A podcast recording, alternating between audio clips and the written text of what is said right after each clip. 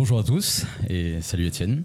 Salut Gérald. Salut. Bonjour à tous. au sein de Nos Mezzés, euh, une émission où du coup la parole et la musique ont autant d'importance que la nourriture. On invite dans nos salons du coup un invité, toi aujourd'hui, euh, et on aura l'occasion de parler de ce qui nous ce qui nous rassemble, ce qui nous passionne, ce qui nous, nous intrigue aussi parfois, du coup la, la musique, la culture musicale.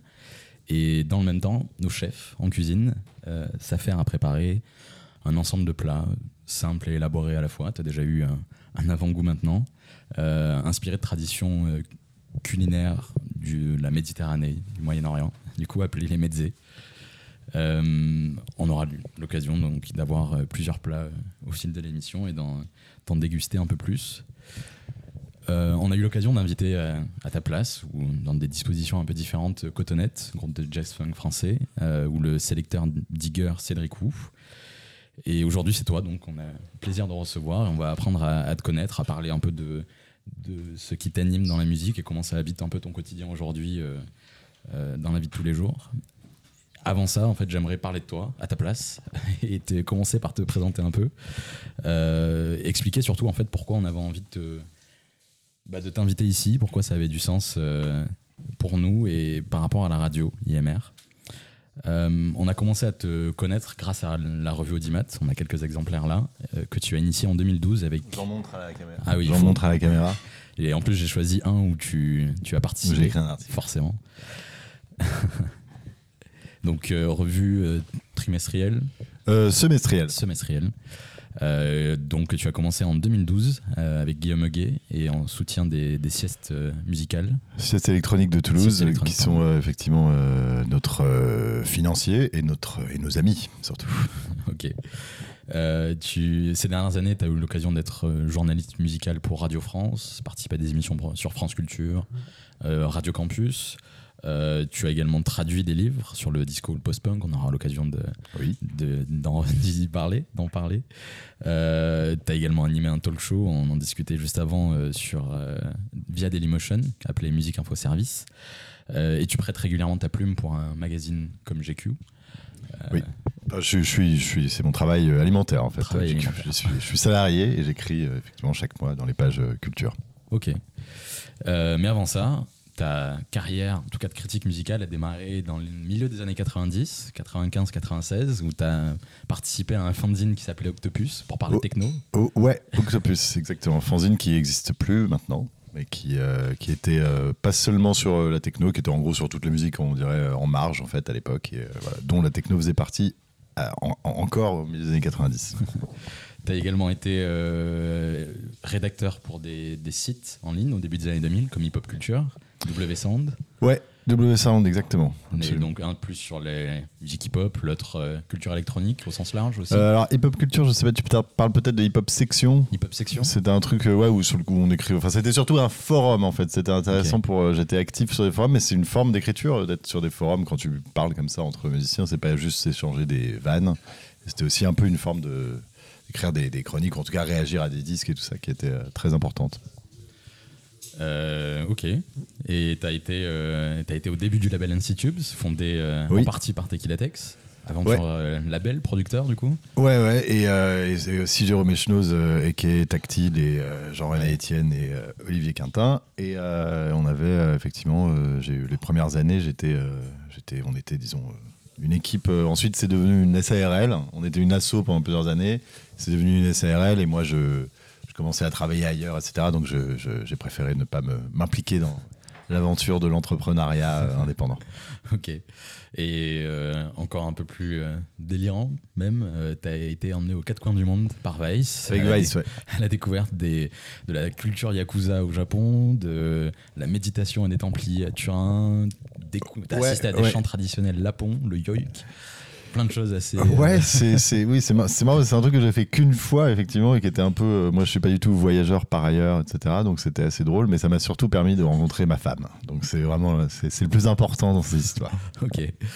Euh, pour résumer un peu tout ça, en fait, le- j'aimerais dire que tu es un hyperactif de la découverte culturelle. Euh, plus spécifiquement un spécialiste de la culture musicale, forcément. Euh, et aujourd'hui, en fait, euh, les, ce pourquoi on t'apprécie, c'est que tu es un raconteur d'histoire. Tu assembles les mots d'une manière assez plaisante, faut le dire. C'est pour ça que Merci. qu'on te lit, qu'on a des, des, même, des revues sur la table euh, qui font partie de ton travail, qu'on suit ton travail en ligne. Et, euh, et, si on avait du coup envie de te recevoir, c'était pour en savoir plus sur toi et partager un peu avec euh, ceux qui pourront écouter ça, pourquoi on tue aujourd'hui, leur donner envie si c'est pas déjà le cas, et euh, de te suivre dans tes aventures à l'écrit, mais aussi du coup radio, télé. Enfin, on aura l'occasion de dire un peu tous les, tous les sujets sur lesquels tu es porté. Et ma première question, c'est un peu revenir au milieu des années 90 et essayer de comprendre en fait euh, qu'est-ce qui a donné envie euh, à Étienne adolescent de parler de techno dans un pays qui ne le considère pas véritablement à sa juste valeur artistique, j'ai envie de dire, et qui, jamais, qui ne s'est jamais vraiment approprié cette culture? Euh, alors, euh, pour, euh, un tout petit peu nuancer, au milieu des années 90, la techno commençait à être un tout petit peu plus acceptée que 5 ans avant, où c'était vraiment de la musique soit de drogués, soit de débiles, etc. Il y avait un truc très, très, très. la house et la techno en France, c'était vraiment à une époque. Enfin, avant, en gros, même, même à Paris, les gens trouvaient pas ça cool, en fait. C'était genre de la musique un peu ça allait pas quoi. Alors il y avait quelques personnes qui allaient dans des rêves et tout, mais c'était vraiment une, micro, c'était un, underground. Euh, euh, c'était quelques centaines de personnes, pas plus quoi. Euh, après, en 1990, il y avait quand même déjà un peu, on parlait déjà un peu de la French Touch, de bon, les Daft, c'est 97 l'album, donc c'était un peu, mais bon, c'était un peu moins. Il y avait quelque chose, ça commençait, c'était en voie de respectabilité. Après, euh, moi, en fait, j'avais, euh, j'ai écouté de la musique euh, depuis que j'étais petit, etc. Mais le fait de me passionner particulièrement pour ça et de la techno, euh, enfin les musiques électroniques avant j'écoutais du rock et, euh, j'ai toujours écouté plus ou moins du rap euh, de plus ou moins loin quoi. Mais c'était le fait de lire des choses là-dessus aussi qui m'a donné enfin en fait la, ma passion pour la musique est quand même vachement liée à ma passion pour l'écriture sur sur plein de choses hein, de façon générale. Mais le fait qu'il y ait des gens qui écrivent très précisément très passionnément sur la musique ça m'a ça m'a vachement parlé en fait. Et que ce soit pas juste un truc un peu dénué de langue, enfin dénué de mots tel que je pouvais l'appréhender avant de découvrir tout ça, que je voyais juste des clips et que j'entendais morceaux à la radio. Voilà, que je connaissais les noms un peu des groupes, que je voyais les pochettes, mais que c'était une culture pas très euh, verbale, quoi. Et en fait, le fait de trouver des gens dans la presse française et dans la presse anglaise, parce que j'avais la chance d'avoir un kiosque à journaux à côté de chez moi qui euh, vendait un peu la presse internationale, donc je pouvais euh, découvrir le NMI, le Melody Maker, etc. Et donc, ça m'a vachement je me suis dit qu'il fallait que, comme moi, ça me faisait vachement d'effet cette musique et que j'aimais écrire, bah, logiquement, je me suis dit qu'il fallait que j'en parle. Ok. Et en fait, il existait, du coup, quand même, à l'époque, une critique musicale assez populaire en France qui parlait de ces musiques euh, de manière un peu euh, bah, intéressée. Euh, ouais, il y avait. Il y avait Nova Mag, qu'on parlait quand même avec David Blow, qui, qui a été, été sur Nova à l'époque, n'a plus été sur Nova pendant 15 ans et y est revenu il y a quelques années. Euh, et qui écrivait dans Nova, qui, donc, pas en tant qu'animateur, mais en tant que journaliste, écrivait dans Nova Mag euh, des trucs sur la techno qui étaient vachement intéressants. Il y avait Didier Lestrade, surtout, qui était dans Libération et qui écrivait euh, chaque semaine des chroniques house ou techno ou RB aussi. C'est assez drôle parce qu'il a aussi anticipé ce, ce truc sur le RB et la soul qui étaient des musiques un peu mal comprises et mal aimées à l'époque. Euh, et il y avait, euh, bon, les Arocs n'étaient pas réputés pour parler de musique électronique, mais ils en parlaient quand même. Il y en avait quand même deux, trois qui en parlaient, puis on en parlait. Il y avait, il y avait de la presse un peu, quoi, quand même en France. C'était, ça commençait. Sinon, effectivement, j'aurais pas eu moi tout seul l'idée de, de me lancer là-dedans, même si les trucs dont je parlais euh, dans Octopus, je me souviens notamment que j'avais parlé de Carl Craig, Robert Wood, enfin de trucs de la techno de Détroit. La deuxième vague un peu de la techno de Détroit, c'était des choses qui n'étaient pas forcément super abordées dans ces trucs-là, dans, cette, dans ces médias. Ouais, c'est ce que j'entendais au début par le, côté techno qui est, qui est autant la French Touch, je comprends, ça venait, ça venait de chez nous, il y avait une envie de, du coup de, s'exporter ou alors de défendre une musique qui bah, un peu cocorico quoi. On a, fait ça, mais par contre sur toutes les musiques euh, plus apparentées à la scène rave peut-être, un truc euh, très free party, là il y avait cette espèce de déni et l'envie de ne pas. Euh, mais alors pour le coup. La techno de Détroit avait un côté un peu chic par rapport au free party, etc. C'était un peu de la techno de c'était en fait il y avait toute une euh, moi je vais découvrir la musique électronique en écoutant euh, du trip hop en fait en écoutant euh, Portishead Massive Attack Mowax et tout qui étaient des musiques c'est encore il y a encore des trucs très cool je je, renie pas du, tout ça mais c'était des musiques un peu c'était vachement des musiques d'esthètes en fait entre guillemets d'esthètes c'était des, des, gens comment dire c'est de la musique de un peu de la musique de pubard. C'était pas des, la musique pour des mecs qui se qui se qui se, comment dire euh, se, se, dépassaient la nuit en, sous, sous drogue quoi. C'était pas le même délire. C'était un peu plus euh, on se tenait un peu plus quoi. Et donc cette musique, enfin la, la, euh, des trucs comme comme Carl Craig, Robert Hood et tout, même si c'est de la techno assez dure, il y avait un côté un peu de bon goût. Voilà, c'est tout simplement ça. C'est qu'il y avait un truc, c'était de bon goût. Alors là où la techno, toute une partie de la techno était vue comme de mauvais goût et euh, la trance, c'était pas bien. euh, euh, bon, la trance encore pire. Le hardcore était hyper mal vu, etc. C'était des musiques qui étaient vraiment considérées comme un peu euh, euh, des musiques de, de, de sauvages, de barbares, alors que c'est quand même au départ cet élan qui a fait l'intérêt de la house et de la techno à mon avis. Donc c'est une sorte de. Moi, je suis revenu là-dessus vachement depuis, hein, mais c'était des musiques, voilà, qui se voulaient un peu, un peu de bon goût. Ok, à l'image de ceux qui arrivaient euh, peut-être un peu avant de ce que tu écrivais, mais des musiques très warpiennes euh, qui Ouais. t'ont aussi formé Ouais, dans ouais. ta culture musicale Exactement. et qui ont été plus défendues peut-être Ouais, ouais, la- ouais, la c'est- c'est- ça fait partie du même euh, continent, ouais, complètement. Ok.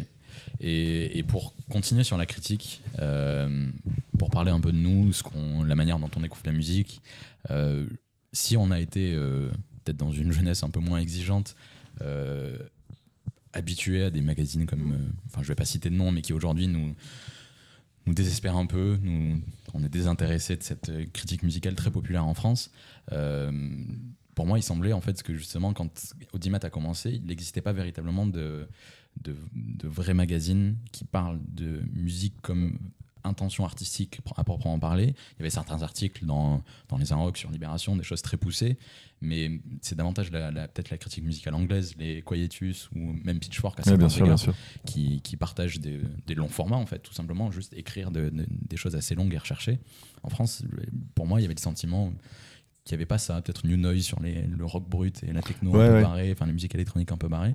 Et du coup, qu'est-ce qui t'a donné envie? Est-ce que c'est ça, justement? Est-ce que tu as ressenti ce, ce- ce- ce- cette espèce de manque pour essayer de créer un format qui serait à la fois accessible, mais avec des sujets un peu poussés, des, une- Bah, euh, Audimat, en fait, on l'a moins fait pour parler de, genres musicaux euh, ou de parler, disons, de notre passion musicale que pour parler euh, de, disons, de, pour changer les approches. C'est-à-dire, en fait, on n'a pas de, on pas des sujets particuliers dans Audimat, mais c'est plus les approches. C'est-à-dire, en gros, pas parler d'actualité, pas faire des des stories biographiques sur, enfin, pas raconter la carrière d'un mec, même s'il est inconnu et- ou, ou d'un genre. On fait très peu ça. Enfin, on l'a un tout petit peu fait avec.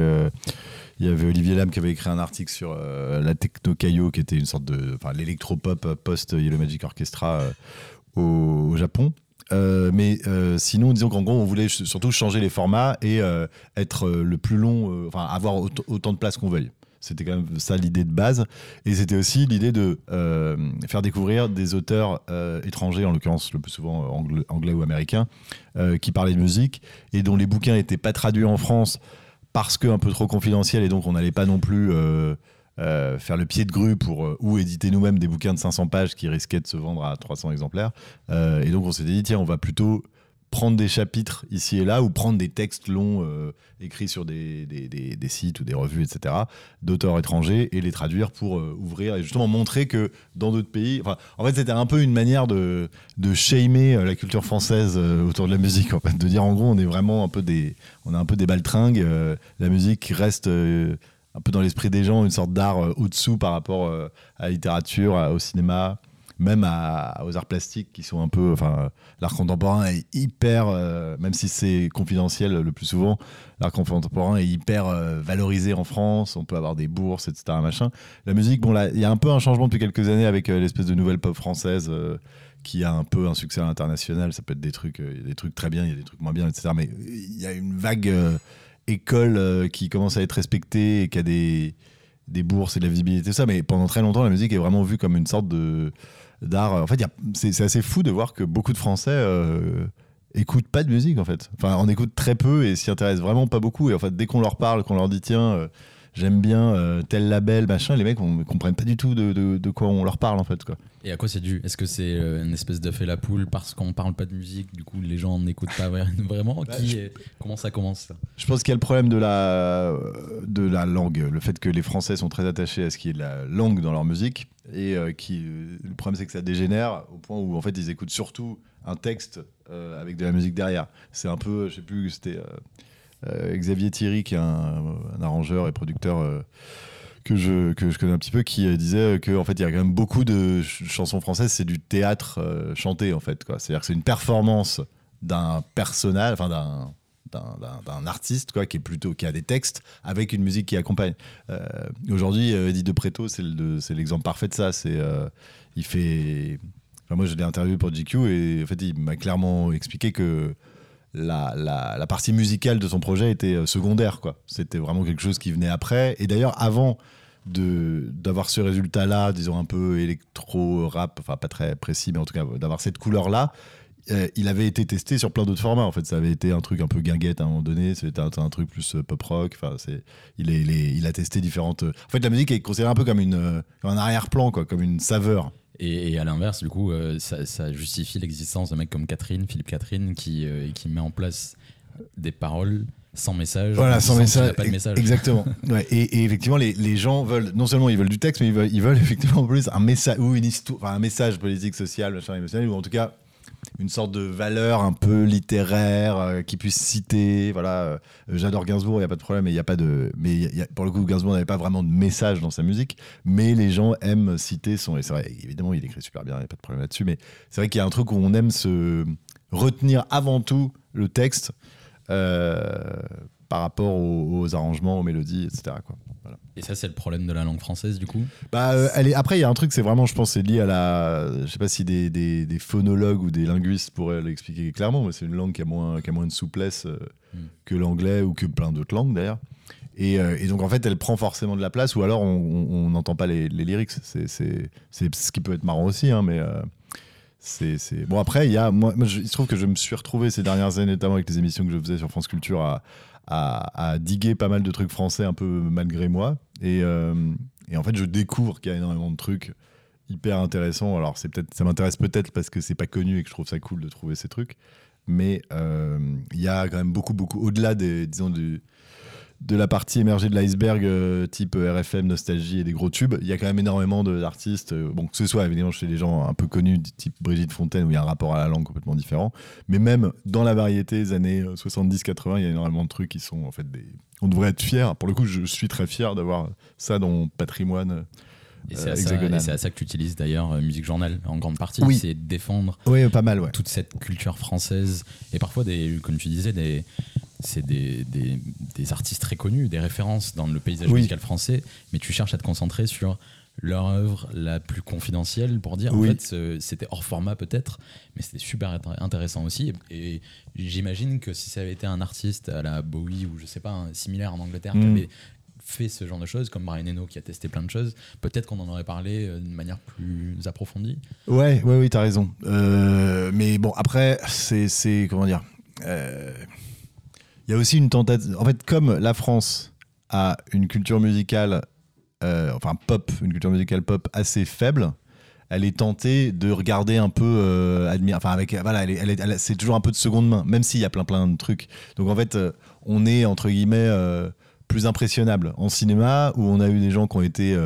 survalidés aux États-Unis comme Godard, Truffaut et plus récemment. Euh, plus récemment, je sais pas qui, tu vois, mais bon, même, même, des mecs euh, dont je suis pas spécialement fan, euh, réalisateurs plus jeunes, qui sont vraiment hyper respectés aux États-Unis. Ça, y a pas, avec le cinéma, on n'a pas besoin de montrer pas de blanche, quoi. et on peut parler de cinéma en étant sûr de nous. avec la musique, j'ai l'impression qu'il y a quand même toujours un truc un peu, bon, ça, on est un peu des touristes, on n'est jamais vraiment dans notre pays, quoi. Même chez nous.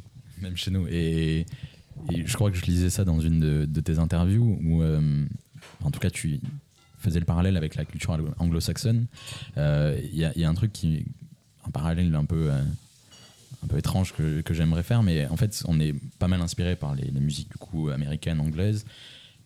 Malgré tout, les mouvements qui ont été lancés sont restés assez confidentiels. Le disco, les techno, en tout cas les musiques instrumentales dans une certaine mesure, le rap aussi, mm. pendant très longtemps. Aujourd'hui, c'est peut-être un peu moins le cas.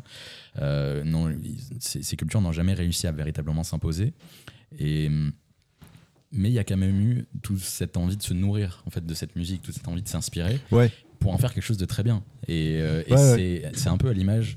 c'est là où la comparaison euh, pourrait être étrange, mais avec ce que le Japon, pour, euh, la culture du Japon peut avoir, où elle se nourrit énormément de choses, euh, sans pour autant réussir à s'exporter. La seule différence, du coup, c'est que à l'intérieur même du territoire, elle s'accepte, la culture s'accepte. Oui. Cette copie, en France, on n'accepte même pas et on s'exporte encore moins, du coup. Ouais, ouais.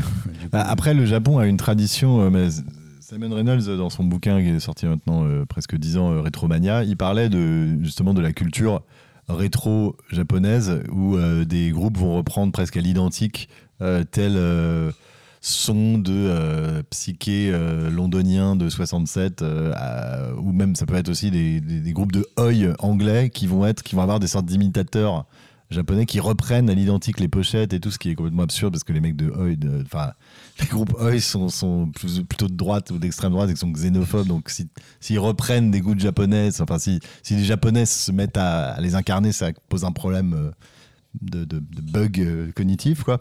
Euh, mais bref je, dis les japonais ont une culture de la copie qui est très très lointaine dans leur histoire. C'est un truc qui est euh, c'est c'est lié aussi à, à leur euh, c'est à dire qu'en fait on va pas j'ai l'impression que les japonais vont pas dire ah euh, c'est un copieur de Teenage Fan Club. Ah c'est un copieur de, des Smiths c'est en fait c'est c'est bien vu de reproduire à l'identique entre guillemets.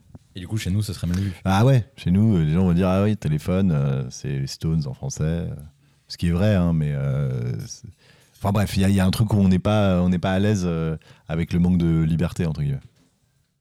Et comment alors on fait, euh, comment font les artistes pour réussir à, à percer ce- cette espèce de cadre et de grille de l'industrie Non, mais après, ils y arrivent, ils y arrivent évidemment euh, de plein de façons euh, possibles. Enfin, je sais pas. euh, je pense que comment dire. Bah, par exemple, le- la, la variété française des années 80, où ils ont fin 70-80 avec l'arrivée du numérique, du digital euh, et euh, d'un certain type de synthé, etc. Ils reprennent les mêmes outils que les studios américains ou anglais. Mais bon, même si parfois c'est moins bien, il y a des moments où, à leur façon, avec les mêmes outils, ils font un truc où il y a une patine particulière française.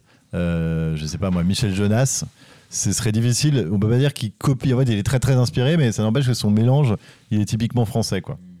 Et je dis pas ça, j'écoute pas Michel Jonas toute la journée, mais c'est vrai que son, sa manière d'approcher euh, le répertoire soul, jazz et tout, elle est euh, typiquement française. Elle est française, ouais. Ok. Euh, et donc, pour revenir à Musique Journal, c'est là où tu, tu te fais un peu le défenseur de, de, de cette culture française parfois un peu oubliée. Et ton objectif derrière ça, c'est quoi? C'est Euh, c'est en gros permettre aux gens. en fait, je trouve aussi qu'il y a des réflexes. Enfin, je suis pas là pour non plus pour débiner la culture française euh, de, A à Z, mais c'est juste en fait il y a euh, le manque de. euh, Je trouve que les, les- les Français et là pour le coup, quelle que soit euh, la, discipline culturelle, euh, que les Français sont euh, souvent un peu trop juste fans des gros trucs et en gros vont euh, ne vont retenir vont retenir de la discographie euh, euh, des Stones que leurs trois plus gros albums vont retenir de John Lennon que Imagine et Yesterday qui est peut-être écrite par Paul McCartney je sais plus en bref. Euh, et un truc un peu ils aiment bien les gros trucs mais ça les intéresse pas de creuser de se dire oui mais bon enfin en fait c'est ces espèces de trucs où on s'arrête aux trucs les plus connus et, en fait on reste dans la superficie parce que finalement souvent les artistes sont pas non plus fans de leurs plus gros tubes et ils aiment bien aussi qu'on s'intéresse. Enfin je je, je- pardon de faire le mec qui rencontre des stars, mais j'interviewais Étienne Dao il y a quelques jours et il me disait, moi j'avais pas. euh, En fait, lui, il a arrêté dans les années 90 de jouer en concert ces tubes des années 80 parce que ça le gonflait de se dire que en gros les gens attendaient que ça et que les nouveaux disques qu'il faisait avec des nouveaux euh, nouvelles manières de produire, nouvelles manières de justement de pas forcément chercher à faire des tubes et de faire des, belles chansons, des beaux albums et tout ça, que ça c'était un peu mis de côté par le public et du coup il voulait, en gros, pour, il a pas eu d'autre choix pour les forcer à écouter ce qu'il faisait euh, au jour le jour, de le dire bon bah je vais arrêter de faire Weekend à Rome et tomber pour la France parce que vous êtes relou à attendre ça tout le concert quoi. Et euh, c'est ce réflexe là de s'arrêter un peu au, au- à- aux têtes de gondole quoi, en gros qui m'a gonflé. Ok. Est-ce que tu aurais envie de mettre une musique euh, Oui. dans, le, dans ce registre d'ailleurs Eh bah qui, euh, ouais, euh, écoute un truc français. Ah oui, euh, est-ce que t'as Clara Capri? Ça doit être quelque part, ouais. On a la, Voilà. la régisson derrière. C'est une production-. C'est une production, de, donc c'est une chanteuse belge, il me semble, produite par les mecs de Telex. Euh, donc qui produisait Lio aussi, et euh, Jay Alansky, qui a lui aussi produit Lio et qui a fait euh, pas mal de projets donc, en solo et qui est un producteur.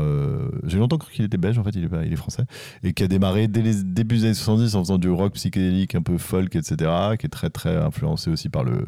Bowie et le glam et tout et Marc Bolan et qui ensuite a fait des trucs euh, enfin qui a une carrière hyper euh, variée et hyper euh, c'est un mec hyper talentueux et assez méconnu j'en ai parlé plusieurs fois sur Musique Journal et, j'ai d'ailleurs posté ce morceau de Clara Capri sur Musique Journal et les paroles sont du parolier de de, de Lio qui s'appelle Jacques j'ai oublié le nom c'est pas grave on en parle juste après On écoute ça.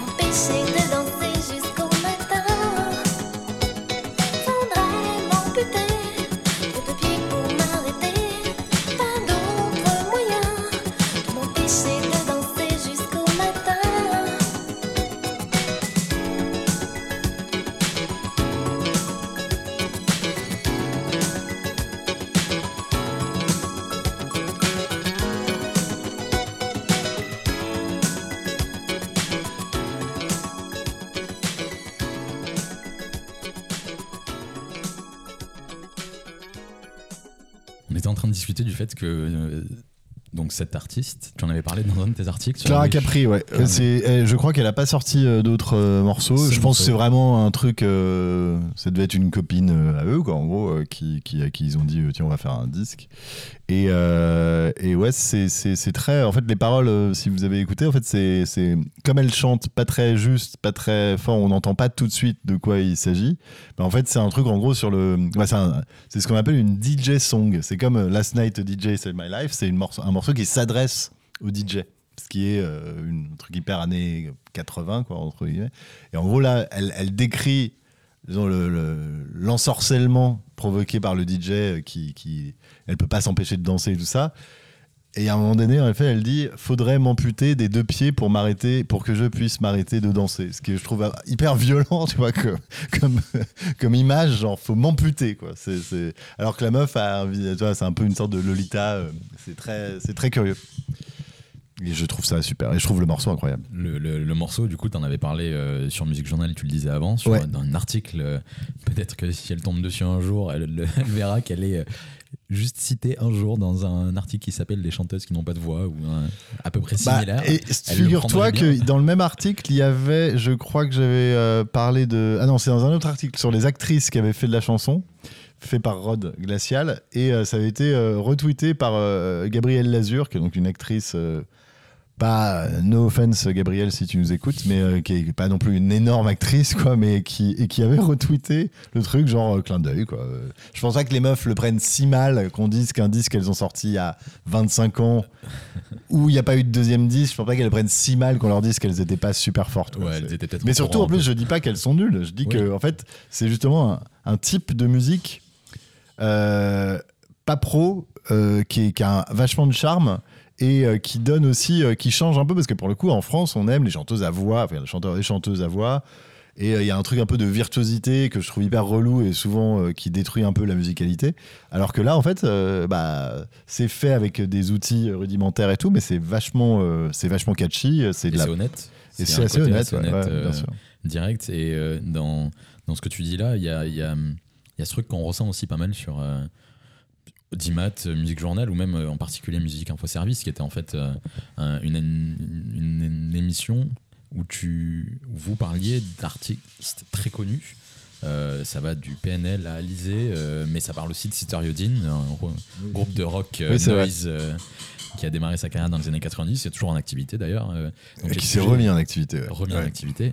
Et, euh, et ce que je trouve assez marrant et à la fois assez essentiel, c'est que tu parles avec la même ferveur de culture très indépendante, très underground et de musique archi populaire. Sur Musique Journal, il y a du euh, Tyler the Creator aujourd'hui, euh, récemment Young Aimé, euh, qui est aussi dans la Ouais, culture ouais. hip-hop.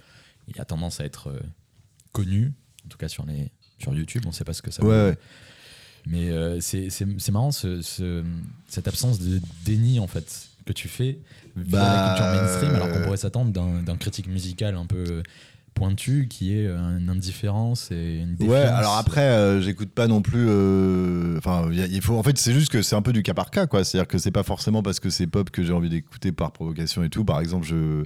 En fait, beaucoup. Je me suis intéressé à la, à la création, à la, enfin, à la fabrication de la pop euh, depuis 10-15 ans. euh, avec ce bouquin de John Seabrook qui parlait de, la, de comment ça se passait en studio avec Rihanna et qui a notamment un peu euh, mis en lumière toute, toute la division du travail qu'il y a en studio pour faire des tubes, avec euh, le mec qui fait le hook, le mec qui fait l'intro, euh, la chanteuse qui fait, euh, qui en fait les, bref, euh, les, les- les- le partage des tâches quoi. Mais, euh, mais pour le coup, je suis, euh, je vais pas du tout t'écouter euh, un album de Taylor Swift euh, en entier, etc. Il y a des trucs que je supporte pas, même. euh, même des trucs comme Drake, euh, ça peut hyper vite me gonfler. Euh, il y a beaucoup de trucs pop que je, que je trouve trop vénère. Euh, et, euh, et bon, c'est marrant que tu parles de Tyler comme d'un truc très gros parce qu'en fait, moi, ça m'étonne en fait que Tyler soit premier dans les charts et tout parce que tu écoutes son disque. C'était pareil pour Solange qui est sorti quelques mois plus tôt. Euh, c'est de la musique hyper euh, indie dans l'esthétique en fait, quoi, qui aurait été un truc de, quelques dizaines de milliers de personnes, même aux États-Unis, je parle, hein, il y, a, encore euh, 15 ans, 20 ans. Et aujourd'hui, c'est numéro un du Billboard. C'est. Alors bon, je sais pas, peut-être que les gens euh, vont écouter par curiosité, qui se vont pas non plus rincer le disque euh, 15 000 fois, mais euh, en tout cas, moi je trouve, je préfère être optimiste, mais de me dire que le fait que euh, les gens se sont plus, euh, ont les oreilles plus ouvertes et trouvent que Tyler, bah c'est euh, c'est de la pop. Après, Tyler a des textes qui eux sont pas forcément hyper complexes. Puis Enfin, il a une image aussi construite une- sur la durée euh, Ouais. qui fait Mais- il est. Mais il fait quand même un album où euh, il y a des tubes, certes, euh, des tubes un peu au sens très large, mais il n'y a, pas de- a pas de hit qui va euh, faire péter les charts euh, comme ça. Euh, Solange, pareil. Donc c'est assez étonnant. Mais, mais pour revenir à ta question, j'ai une forme de, comment dire, de, de, de sn- d'anti-snobisme ou de snobisme anti-snob qui fait que snobisme inversé qui fait que je suis hyper saoulé par les, les, les gens qui, qui sont qui écoutent que des musiques entre guillemets euh, underground ou pointues ou on appelle ça comme on veut quoi mais qui vont être euh, qui vont pas qui vont aimer la techno euh, un peu indus ou minimal mais qui vont pas aimer la house quand il y a des vocaux ça c'est c'est des trucs c'est des blocages que je trouve un peu désespérants quoi. Et et bref bon après il y a des goûts hein, qu'on peut pas non plus bouger mais moi j'aime bien le fait de pouvoir effectivement parler de trucs très gros. J'avais vachement kiffé cette chanteuse chanteuse française pop actuelle qui s'appelle Tal une chanteuse qui, avait fait l'hymne de la Coupe du Monde avant que la France gagne, avant VG Dream en fait. Elle s'est fait complètement voler par VG Dream, mais, mais et cette chanteuse, je trouve qu'elle est, c'est une sorte de sous euh, euh, Rihanna, enfin Rihanna française quoi entre guillemets. Et, euh, et c'est vachement intéressant ce qu'elle, enfin c'est, j'étais un peu, je comprenais pas que, enfin je- je- j'en avais d'ailleurs parlé sur Nova une fois et les gens avaient les auditeurs de Nova avaient dit mais comment ça vous passez Tal sur Nova mais c'est scandaleux et tout. Je trouve que faut un peu aller chercher partout euh, où ça peut être intéressant. Il faut pas avoir peur de ce que de la réaction de ton cœur et de ton corps à, une musique quand elle est bien. Après, je dis pas que euh, ça. De toute façon, les questions de la valeur euh, sont hyper relatives et tout. Je dis pas que je vais écouter Tal pendant des années et que ça va me, me fasciner tous les jours. Mais la pop a aussi un truc de toute façon très, très éphémère, très fuyant, qui fait que bah, tu, tu, si t'adores pendant quelques jours l'album de Tal, et bah, euh, faut pas te, faut pas culpabiliser. Et, euh, et si t'as pas envie d'écouter euh, euh, ou Brian Eno pendant une semaine non-stop, c'est pas grave. Tu vois ce que je veux dire C'est, on va pas, on va pas en faire une, maladie. Mais après, c'est, ça peut enfin, il c'est important de faire des efforts aussi d'écoute, de construction et tout, mais je pense que c'est important de pouvoir aussi parler tout. Et après, après dans Musique Journal aussi, je tiens vachement à ce qu'on euh, à ce qu'on couvre, à ce qu'on touche le maximum de public par le biais de la, du truc pas connu et de la spécialité. Enfin, et de, l'expertise, mais euh, c'est hyper important pour moi. Euh, par exemple, on n'a pas encore parlé de métal. J'aimerais bien qu'on parle de métal, même si moi, j'en écoute pas du tout. Euh, et j'aimerais bien, j'aimerais bien parler de, de de genres que je connais mal, tu peut-être de classique même, ou de jazz, etc. Parce que pour moi, c'est essentiel que, que ça puisse être voilà, parler à des, à des gens au-delà de leur goût. Quoi.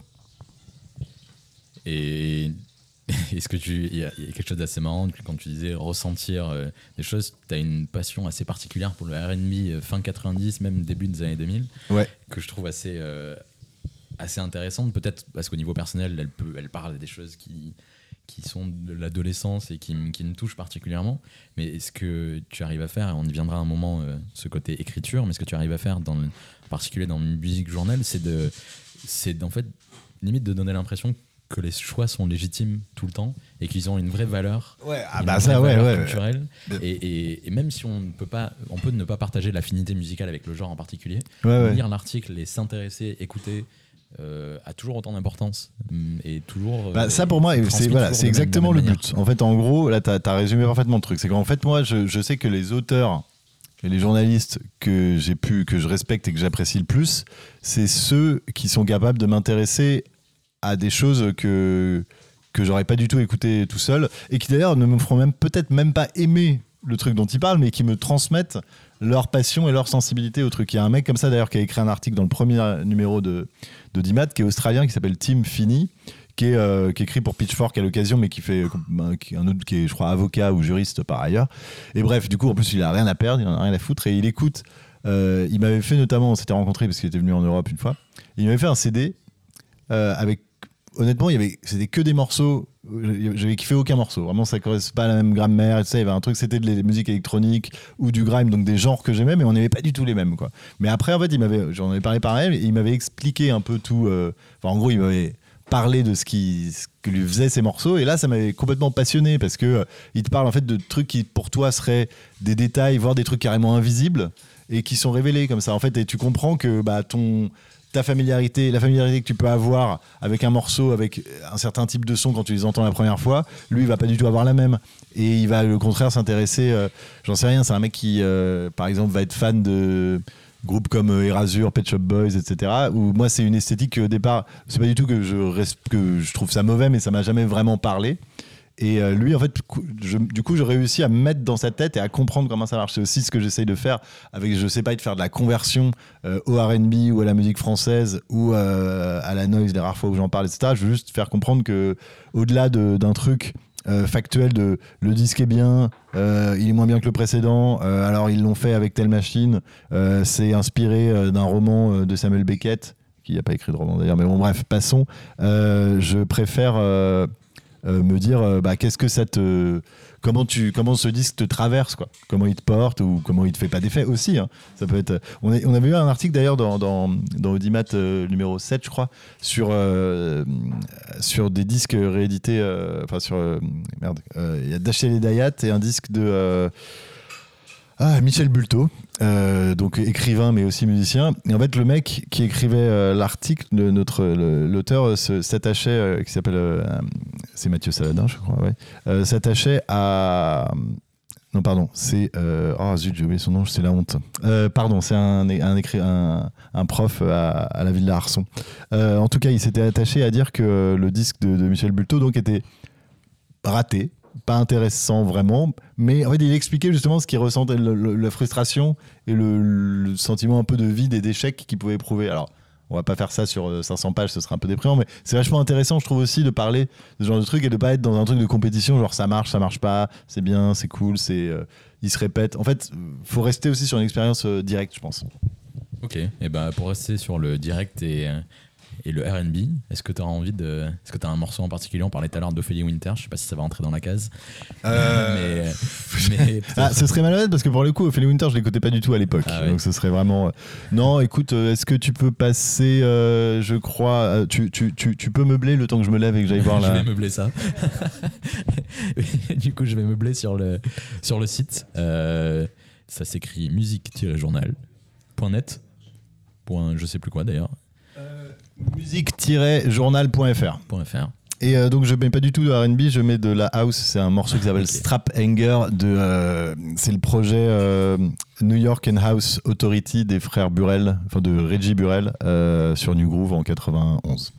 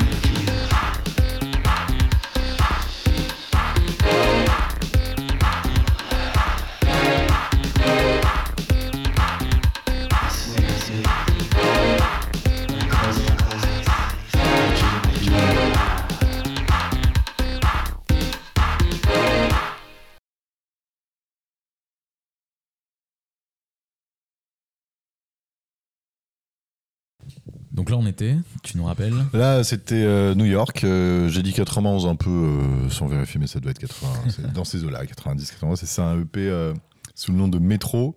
Et en fait, c'est un EP qui est sur, les, sur la, la- la thématique du logement, enfin du logement social à New York. C'est un truc qui s'appelle New York House Housing. Enfin, en gros, le- à New York, l'espèce d'office HLM s'appelle le New York Housing Authority. Et là, ils font un jeu de mots, c'est New York House and Authority. Voilà, super jeu de mots des frères euh, Burrell, qui sont les deux, euh, les deux artistes phares du label New Groove euh, new-yorkais, qui avait été euh, fondé notamment par Bobby Condors, qui par ailleurs produisait du reggae et du dancehall, qui est un- une figure assez fascinante de la musique de cette époque-là. Il y a un truc qui me, pour lequel je suis curieux et de manière euh, peut-être un peu euh, très personnelle. Depuis tout à l'heure, tu, depuis tout à l'heure, tu nous parles d'artistes très variés, très différents, euh, de sources aussi extrêmement variées. Tu as été dans la, radio, un peu le côté vidéo. Tu es affilié à des fanzines ou des webzines depuis très longtemps maintenant. En fait, comment quels sont tes, prismes de découverte musicale? Et comment tu, tu détermines ta confiance, comment déterminer ta confiance dans un média au sens très large, du coup, pas un média. euh, et euh, enfin voilà, j'ai l'impression que tu es un avis de lecteur de blogs, de livres, tu as des champs d'expertise assez variés, mais c'est, j'ai envie de dire que le, le temps est un peu l'ennemi du chercheur. Il faut lire, Bah, trier. Honnêtement, je suis assez, je suis assez euh, dilettante, je pense. C'est-à-dire que si je connais beaucoup de choses, c'est aussi parce que je suis pas non plus. Par exemple, je crois que j'ai jamais écouté la discographie complète d'un artiste, même euh, quand je l'adorais. Tu vois ce que je veux dire Je suis assez, euh, je, je papillonne beaucoup en fait. C'est vachement, ça se joue quand même beaucoup à ça. Euh, après, euh, j'ai toujours aimé entre guillemets être éclectique. je sais pas comment dire, c'est un truc qui me, qui me parle et je trouve ça. J'aime bien les gens qui, comme ça, peuvent être. te surprendre en étant, j'en sais rien.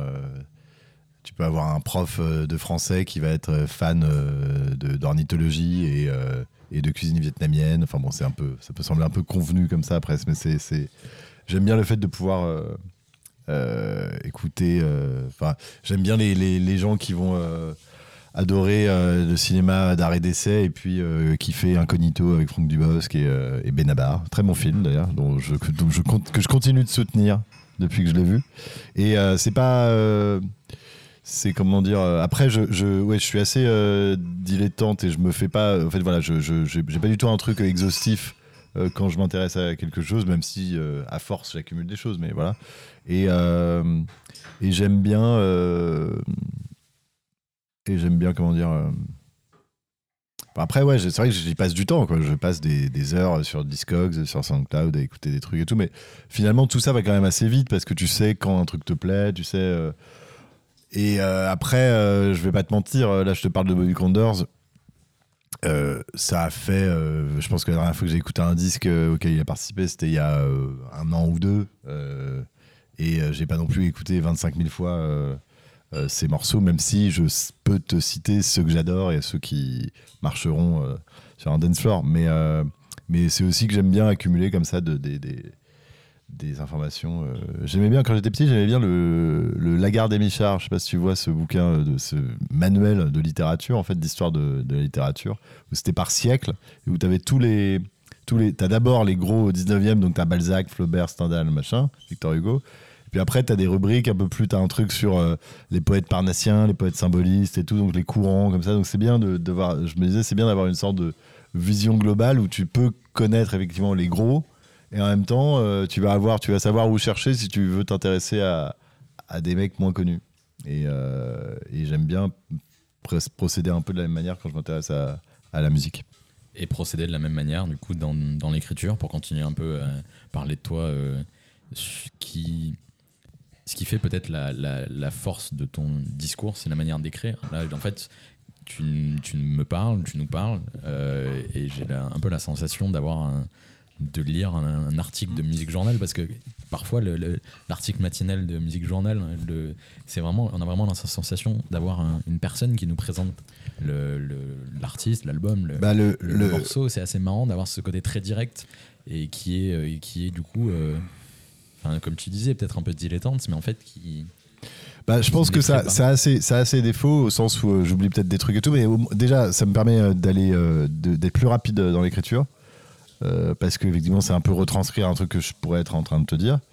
Euh, bon, même si ça me prend du temps, je l'écris pas non plus en, un quart d'heure. Euh, mais et après, moi j'avais vraiment adoré les blogs musicaux français ou anglais du milieu des années 2000 où bah, Simon Reynolds en avait un, Tim, Tim Finney dont je parlais tout à l'heure en avait un, et c'est voilà un truc où le mec commence à parler du fait que il n'arrivait pas à dormir et que du coup il a écouté euh, un disque au casque et que euh, en même temps euh, son mec l'a réveillé parce que c'était trop fort dans le casque alors que lui il avait l'impression que c'était de la musique hyper calme au casque et que en fait il s'est rendu compte. Enfin bon bref je trouve ça vachement intéressant de pouvoir replacer ça plutôt que de lire une chronique un peu Bon alors cet album qu'est-ce que c'est Euh, 17 titres produits par machin alors est-ce que ça tient la route? Enfin en fait c'est ce truc un peu euh, test produit qui me, qui me gave et que je veux euh, tran- enfin, que, que je peux faire parfois sur certains passages, mais j'aime bien effectivement le fait de m'adresser et puis surtout, enfin de m'adresser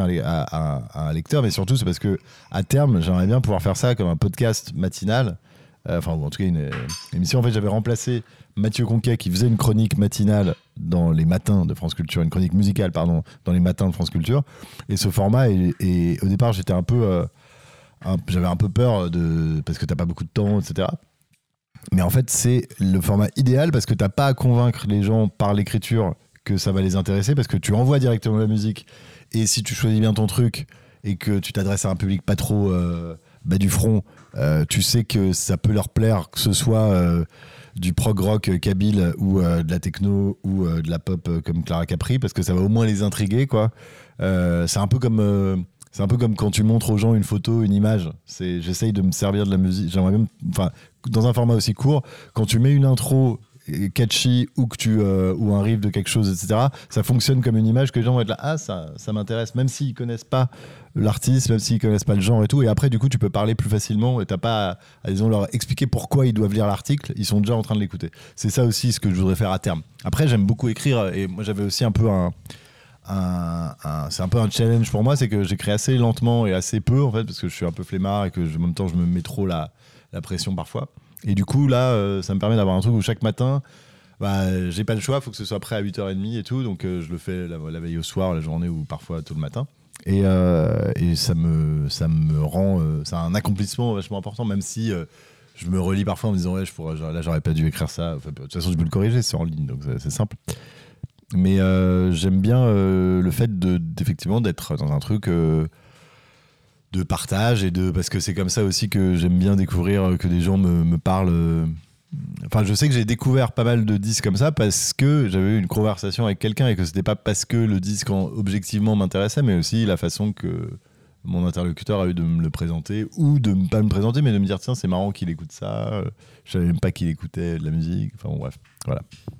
Donc pour faire un peu, pub, un peu de pub à ta place, même si on en parle quand même depuis le début de l'émission, c'est c'est accessible en ligne, mais il y a un abonnement. Ouais, maintenant il y a un abonnement depuis la rentrée, un paywall, comme on dit. Euh, donc c'est, euh, en fait, il y a trois articles gratuits et après il faut payer. Et Bah, parce qu'en fait, on, on voudrait euh, se rémunérer euh, les uns les autres. Enfin, euh, bien sûr. moi, je suis celui qui écrit le plus, mais on a quand même maintenant plusieurs contributeurs, euh, enfin une bonne dizaine de contributeurs euh, assez réguliers que, qui écrivent des articles même assez longs, parce que c'est un peu sur la forme des miens, donc euh, c'est voilà. Euh, et puis, bah, on a, si on voudrait produire des podcasts sans avoir à forcément passer par une chaîne ou quelque chose, ce serait euh, bien pratique. Et, euh, et puis voilà, faire toutes sortes d'avoir un peu de Bah, petite rémunération. Et c'est euh, 30 euros par an, Ça va. ce qui est pas ouf, quoi. Franchement, c'est Bon, c'est un article par jour, c'est pas 15, mais bon, c'est. c'est- Oui, un article Voilà. en Voilà. entier et on a voilà si on peut convaincre euh, les personnes qui sont euh, euh, soit déjà autour de autour de ce salon soit euh, en ligne de, de s'inscrire c'est c'est vraiment une, une bonne chose à faire C'est 15 euros pour les, les, euh, faibles revenus. tu vois Gus? 15 euros par an. 15 euros par an et, et dans la dans la suite de ça travail qui est tout à fait tout à fait différent, euh, c'est celui de traducteur, qui est lui à l'inverse même de, de ce travail de, de diction limite très orale que tu fais sur Music Journal et qui Mhm. est de reprendre donc notamment le, le, le livre de Simon Reynolds euh, Rise It Up et Repeat up and start again. Repeat Up and Start Again j'étais parfaitement dans le thème et, et euh, Shapiro euh, Turn the. Euh, c'est quoi les écueils d'un travail comme ça? Parce que j'imagine que de- déjà, c'est des pensées qui peuvent être euh, différentes des tiennes, parfois un peu, un peu Ouais. loin, Euh, et des façons d'écrire aussi un peu différentes. Comment on, on réussit à transmettre une parole sans en mettre trop de la sienne euh, dans des sujets Alors là, je vais pas te, je vais pas te, te- te- t'enfumer. Euh, j'ai fait ça il y a maintenant. La dernière traduction de bouquin que j'ai faite, c'était il y a, il y a 10 ans. Et euh, j'en ai pas refait parce que c'est un boulot. euh, je respecte infiniment ceux qui le font. Mais justement, parce que je les respecte infiniment, j'ai pas envie de trop le faire parce que c'est vraiment euh, un travail de rigueur euh, énorme. Et, et effectivement aussi parce qu'il y a des moments où tu as envie de transformer le truc à ta façon et tu peux pas parce que c'est la, le- la règle, quoi. C'est les, les principes de la traduction, tu peux pas. En revanche, je suis très content d'avoir traduit ces gens. Je suis très content d'avoir parce que ça m'a aussi ouvert pas mal de portes en fait. Euh, mais ce que je veux dire, c'est que euh, c'était plus un travail. En fait, c'est des bouquins que je suis allé euh, moi-même vendre à, Alia.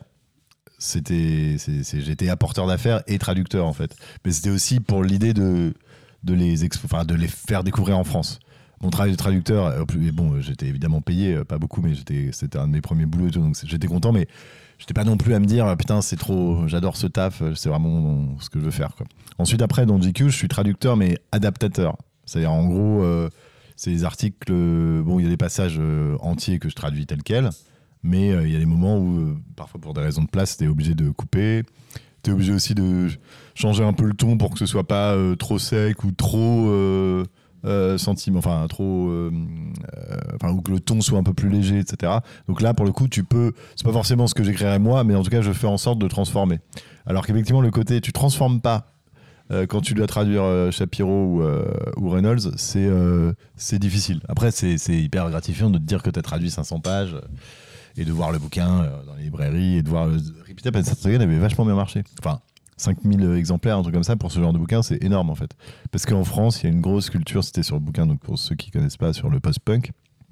Et en fait, en France, on a quand même une grosse culture New Wave, avec pas mal de gens qui sont fans de Joy Division, qui sont fans de Dépêche Mode, etc. Donc en fait, ça a été. euh, ça s'est super bien vendu. Ok, et peut-être un autre morceau euh, Volontiers. Partie de. Euh, Gabriel Yared, tu le vois quelque part? Voilà, super.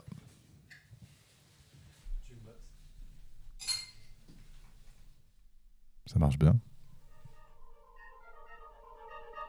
Super.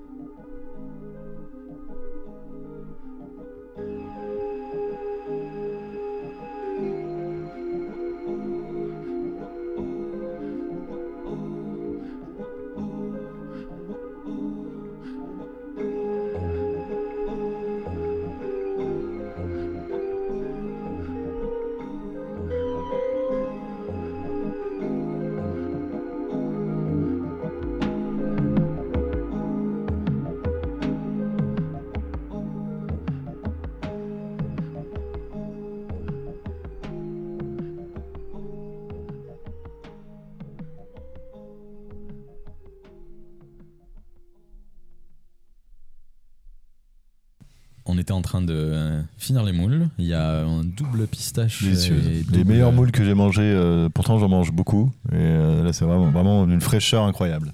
Eh ben, bravo, euh, bravo aux cuistots et surtout à ceux qui ont récupéré les moules. du coup. Et on enchaîne au moulier. On enchaîne avec un double pistache, double betterave qui, est, qui a l'air assez appétissant. Il y a des, et il y a des endives qui traînent là-bas au fond. Enfin bref, la, l'émission est culinaire.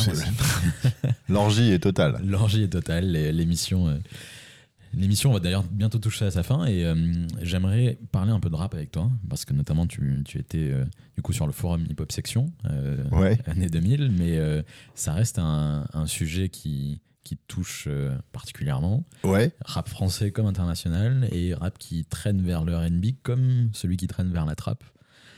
Ouais. Oui, et, effectivement. et c'est hum, et en fait j'ai un rapport euh, personnellement un peu particulier au rap, peut-être un peu bloqué euh, sur le, le rap samplé euh, jazz et des choses comme ça. Et, hum, et le côté trap, en tout cas très actuel, a tendance à me, à me rebuter un peu. Ouais, il bloque beaucoup de gens. Même si parfois, et justement, euh, les artistes euh, que tu peux partager, je pense à Young Aimé récemment, mais euh, Ouais. à, à Lala Ace aussi, tu avais partagé la première Ouais. mixtape, qui est un peu moins, un peu plus confidentielle, mais qui, qui a arrivé à me parler, peut-être parce que tu le disais avec les bons mots, j'en sais rien, hein, quoi, à nouveau, mais est-ce que, est -ce que ce serait une position de vieux con, du coup, euh, à l'image de ceux dans les années 90 qui, pour qui le rap rebutait, que d'être un peu un peu écarté de cette trap musique actuelle euh, américaine française Euh, je t'avoue- alors moi en fait euh, j'ai été au départ euh, très en gros j'avais écouté beaucoup de rap enfin j'ai écouté beaucoup de rap à plusieurs moments de ma vie et notamment début 2000 avec les Neptunes, Timbaland, Swiss Beats etc qui étaient vraiment ma grande passion et j'ai même écrit il y a 2-3 ans un article à leur sujet en anglais cette fois-ci pour un fanzine fait par Xavier Veillant parce que Xavier Veillant a lui-même sculpté euh, il a fait des, sculptures de producteurs où il y avait les Daft Punk, Brian Eno, etc. Des sculptures en, en bois laminé, enfin je sais pas comment il appelle ça, etc. Bon, bref. Et donc il avait fait une série de, de- une exposition où il y avait des, des- des- séries de- de sculptures, quoi. Et euh, il en avait fait donc de ces trois mecs et je lui ai dit bah tiens, euh, enfin il voulait un accompagnement écrit. Et euh, je lui ai dit, bah tiens, on peut commencer par euh, ces trois mecs qui vont ensemble, qui sont quand même vachement dans la même période. Il m'a dit, bon, bah ok, euh, on y va. Après, il n'y a, pas- de deuxième volume pour le moment sur autre chose, mais donc j'ai écrit, euh, ça m'avait complètement passionné en fait. Et à partir du moment où ils ont un peu perdu de leur flamme et que le son d'Atlanta, alors qu'ils viennent du sud, enfin, Swiss Beats, c'est moitié New York, moitié Atlanta, donc ça donne. Et, et les deux autres sont de Virginia Beach, donc ils sont quand même du sud, mais le son Atlanta, effectivement, Young Jeezy et la trap, etc., a vraiment commencé à complètement dominer euh, le, game. Euh, ça m'a d'abord un peu saoulé parce que ça me parlait pas trop. Et en fait, à force, je sais plus par quel biais c'est passé, euh, mais je sais que ces trucs de, d'autotune permanent et de euh, charlet surexcité en permanence, ça a fini par me plaire. Euh, parce que je, pense effectivement c'est les voix des mecs qui m'ont euh, la voix de Future me fascine pas mal celle de Young Thug euh, aussi. Chez les meufs il y, y avait il y avait pas mal de enfin bon Nicki Minaj c'est un, un cas un peu à part mais il y y a eu en tout cas pas mal en fait c'est plus par les artistes que par le son que je me suis fait un peu attraper. Même si aujourd'hui j'adore ensuite ce qui est incontestable enfin incontestable, en tout cas difficilement contestable, c'est- que le son actuel est effectivement beaucoup plus, ne serait-ce qu'en termes audio, de spectre, etc., est plus réduit que euh, le paysage euh, du rap euh, des années 90. euh, des années 90 parce que dès 2000 en fait ça avait commencé cette euh, espèce de parce que les machines ont changé etc il y a eu plus de demandes bidule mais c'est vrai que quand tu écoutes euh, quand tu fais une sorte de pays si tu regardes les, les 20 meilleurs albums de rap de 1994 euh, c'est sûr que la palette sonore euh, la palette de flow euh, est plus variée euh, et a des reliefs différents que celle d'aujourd'hui où effectivement il y a quand même une un formatage plus fort. Ensuite, je dis pas que ce formatage est mauvais parce que ça reste pour le coup une musique qui est plus euh, dans l'exposition euh, que jamais, l'exposition des minorités, même s'il y a euh, aujourd'hui beaucoup plus de blancs, notamment en France, qui font, du rap et tout, mais euh, c'est euh, quelque chose de- Je suis pas du tout euh, euh, vénère euh, que la trappe marche en fait, même si c'est une musique effectivement qui est plus limitée, moins inspirante, aussi moins émouvante. C'est souvent moins émouvant, c'est sûr. Mais bon, comment dire, une meuf comme Lala Ace, par exemple, c'est des formats très classiques, enfin très standards dans les standards d'aujourd'hui. Elle utilise l'autotune et plein d'autres outils, parce qu'on parle tout le temps d'autotune, mais en fait, il y a plein d'autres outils de déformation de voix qui ne sont pas l'autotune et dont les producteurs usent et abusent aussi. Euh, et en gros, je trouve que même si elle utilise des outils standards, elle fait de la musique vachement, euh, vachement originale, quoi.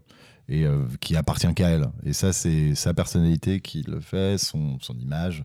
Je pense que j'aurais pas été aussi happé si j'avais pas vu ses clips, quoi. Si j'avais juste entendu de la musique, j'aurais peut-être pas été pareillement séduit.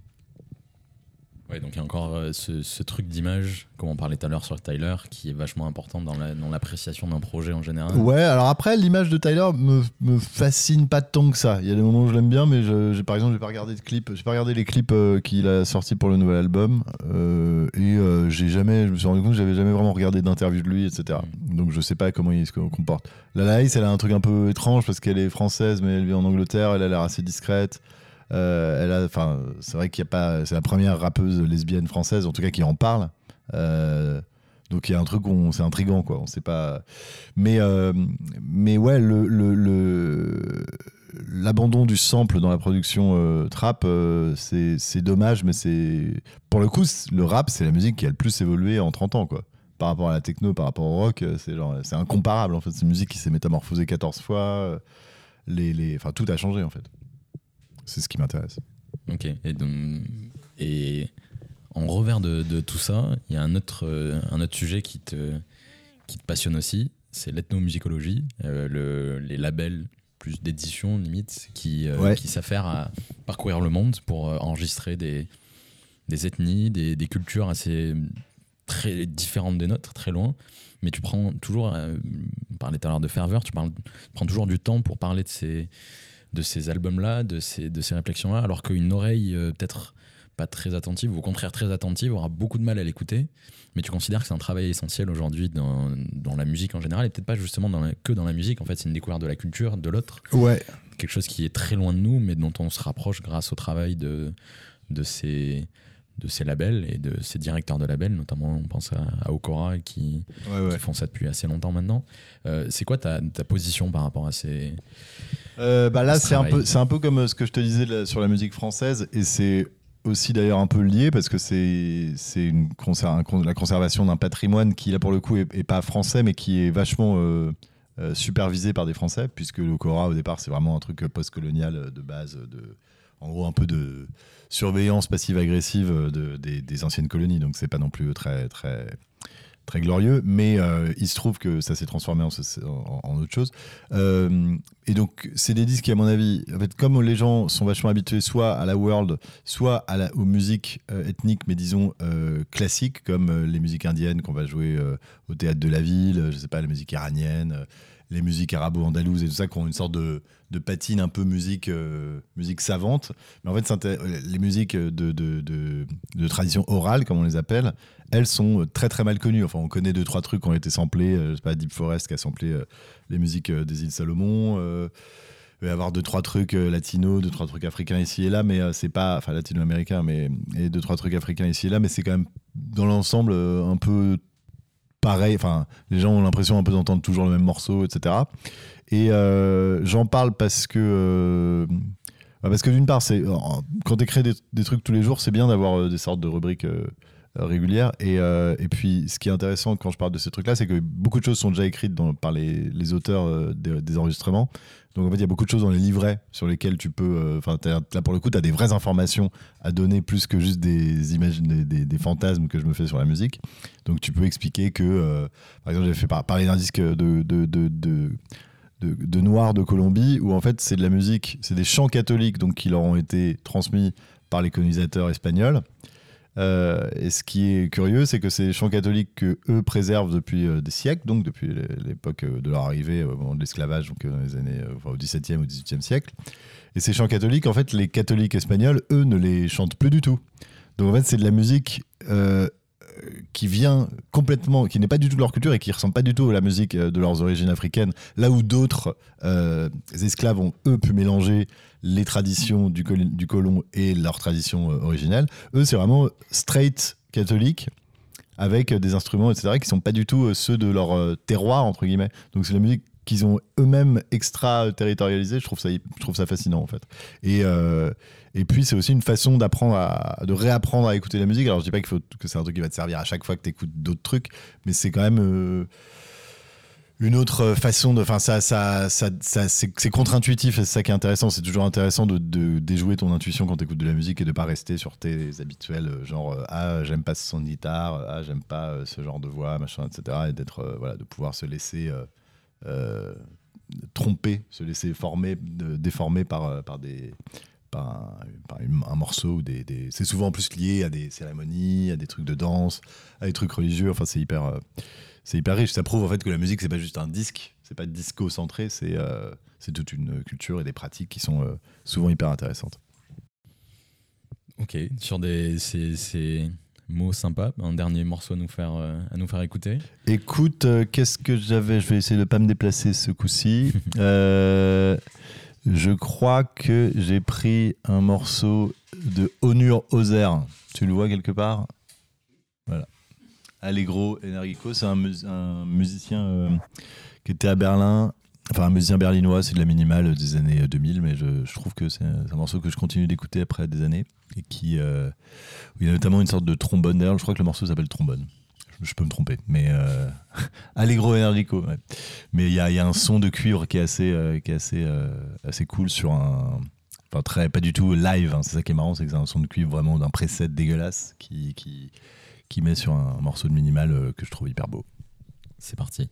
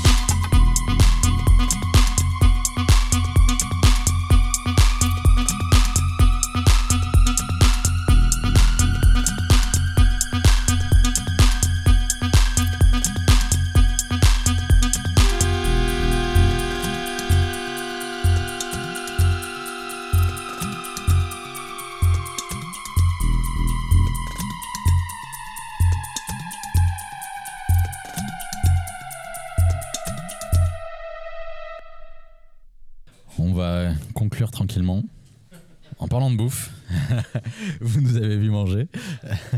Non, vous nous avez vu manger euh, peut-être quelques plats ou entendus, j'en sais rien, mais les, les magiciens euh, dans les fourneaux, euh, ils sont forcément un peu moins visibles, en tout cas à la voix. Donc en voici un. Bonsoir. Qu'est-ce qu'on a mangé et qu'est-ce qu'on va manger encore? Parce que c'est pas fini en plus. Qu'est-ce qu'on a mangé? Qu'est-ce qu'on a mangé, Étienne? On a mangé en entrée. Bah, pardon. On a euh, commencé par un dalle, lentilles, corail, butternut, euh, un peu de trucs, mais c'était très bon. Ouais, non, mais c'était principalement ça. Euh, puis euh, s'en est suivi, s'en sont suivis des, des moules. Mais avant ça, il y avait, il y avait un truc avant les moules? J'ai oublié. Non. Moules avec, c'était t'avais mis du, du piment.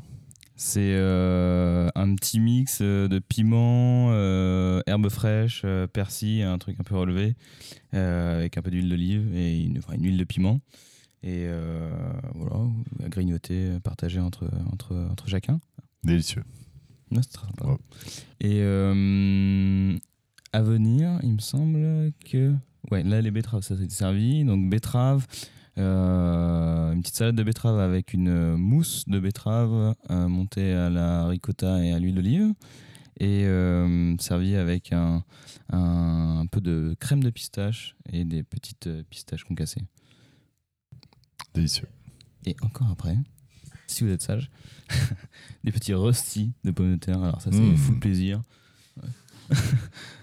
c'est croustillant, servi à de la crème crue, euh, petite, euh, petite euh, ciboulette. Et euh, on, on- on- on frappe quelques petites, quelques petites prises de, de son quand même sur le bruit des rostis, parce que ça fait toujours plaisir. Et qu'est-ce qu'on a Et oui, il me semble qu'on a quelque chose d'autre, non? Oui, on a un petit, euh, un petit euh, riz, euh, riz lentilles vertes avec des petits oignons frits qui Mmh. viendra. qui viendra euh. Ah ouais, c'est Moua, comment ça s'appelle? Mouamara? Alors, euh, oui. Mousse, mousse, C'est un truc libanais ou grec, enfin méditerranéen. Non, on s'inspire pas mal de, de, de, euh, de cuisine euh, levantine, comme on Levantine. dit. Du coup, c'est un mix entre Liban, euh, Grèce. ouais, Israël, tout ça. Non. Ça nous plaît pas mal comme genre de cuisine. Donc, euh, et puis, on avait cette, cette euh, dimension végétarienne à respecter. C'est c'est assez facile avec ces cuisines. Absolument. D'ailleurs, je vais m'installer en, en- dans le bassin méditerranéen parce que c'est plus simple. Avec ça, du vin, euh, bien servi, euh, très bien choisi aussi, sur le fruit comme on dit. Et c'est sur ça qu'on va conclure du coup l'invitation. Merci d'a- d'avoir été dans notre salon, Étienne. Bah, Merci beaucoup, Gérald. Très cool. Et merci à vous tous. Plein de sujets, euh, plein de sujets super intéressants. euh, on, en, on en reparle euh, encore, mais Audimat, Musique Journal, allez-y, abonnez-vous, achetez chez vos disquaires ou ailleurs. C'est à suivre, absolument. Merci beaucoup. Le prochain numéro sort euh, en novembre. L'Audimat. C'est Musique Journal, c'est tous les matins, musique-journal.fr. Parfait. Bonne journée.